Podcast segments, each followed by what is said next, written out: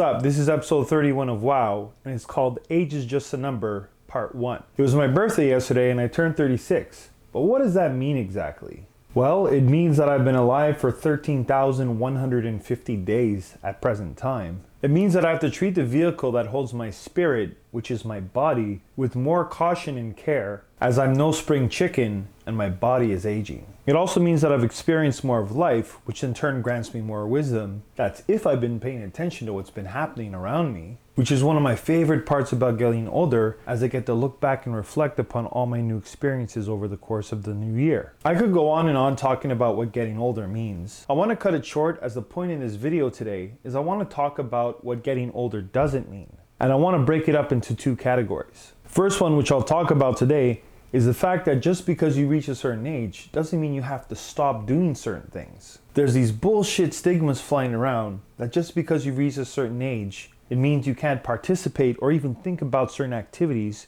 because you're a mature adult now and mature adults don't do those things. Let's talk about three examples of this crap. The first example is pursuing your dreams. Remember when you were in elementary school and your teacher asked you, What do you want to be when you grow up?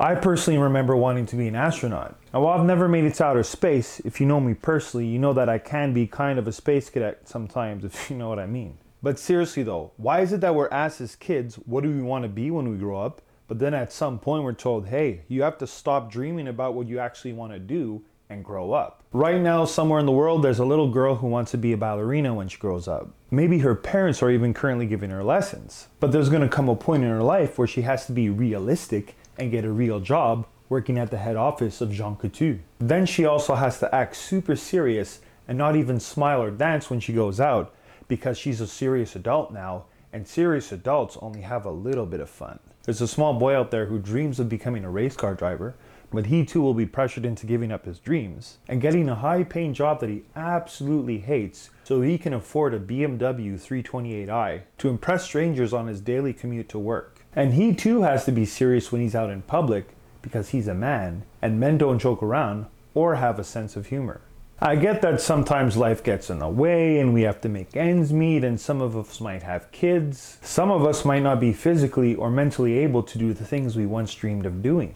But what I'm saying is, please, for the love of God, don't let the number on the second line of your Plenty Fish account dictate when you should start pursuing whatever you want to be in life. Henry Ford was 45 years old when he created the Model T car. Think about that next time you're sitting in traffic listening to Death Despacito. Ray Kroc was 52 when he turned McDonald's into the powerhouse that it is today. Think about that the next time you're squirting Big Mac sauce all over your face. So, whether you want to open your own bakery, you want to become a comedian, you want to become a drummer, become a pilot, become an actor, or become a Jehovah's Witness and just keep coming back every week, relentlessly knocking on someone's door, ask him to join you after they've told you 18 times that they're not interested. Don't let society tell you that you're too old to keep dreaming. You are never too old to do whatever it is you want to do in life. The second example is traveling or relocating. This is another thing where life can get in the way. As we get older, we do have more responsibilities and it does get harder to move around. But if you have the opportunity to travel or live somewhere different,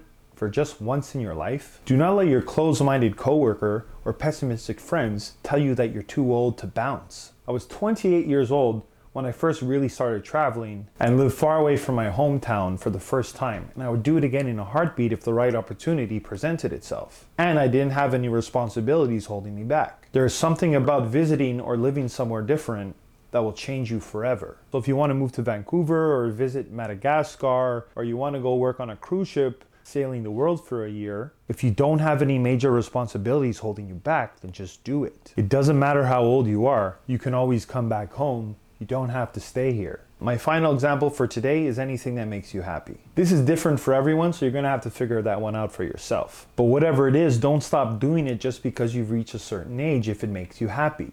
Age is just a number. So, what are your thoughts? What are some things you think you can't do because of your age? What are some things you want to do but you feel you can't do them because you're too old? Let me know in the comments below. Also, if you know someone who would find this video helpful, feel free to share with them because sharing is caring. I'll be posting episode 32 next week. I post a new video every Wednesday, and in the meantime, you can email me at tc at troycarter.com if you have something you want me to talk about, as well as follow me on my social media accounts. and subscribe to my YouTube channel so you'll be the first to know when I post something new. Peace.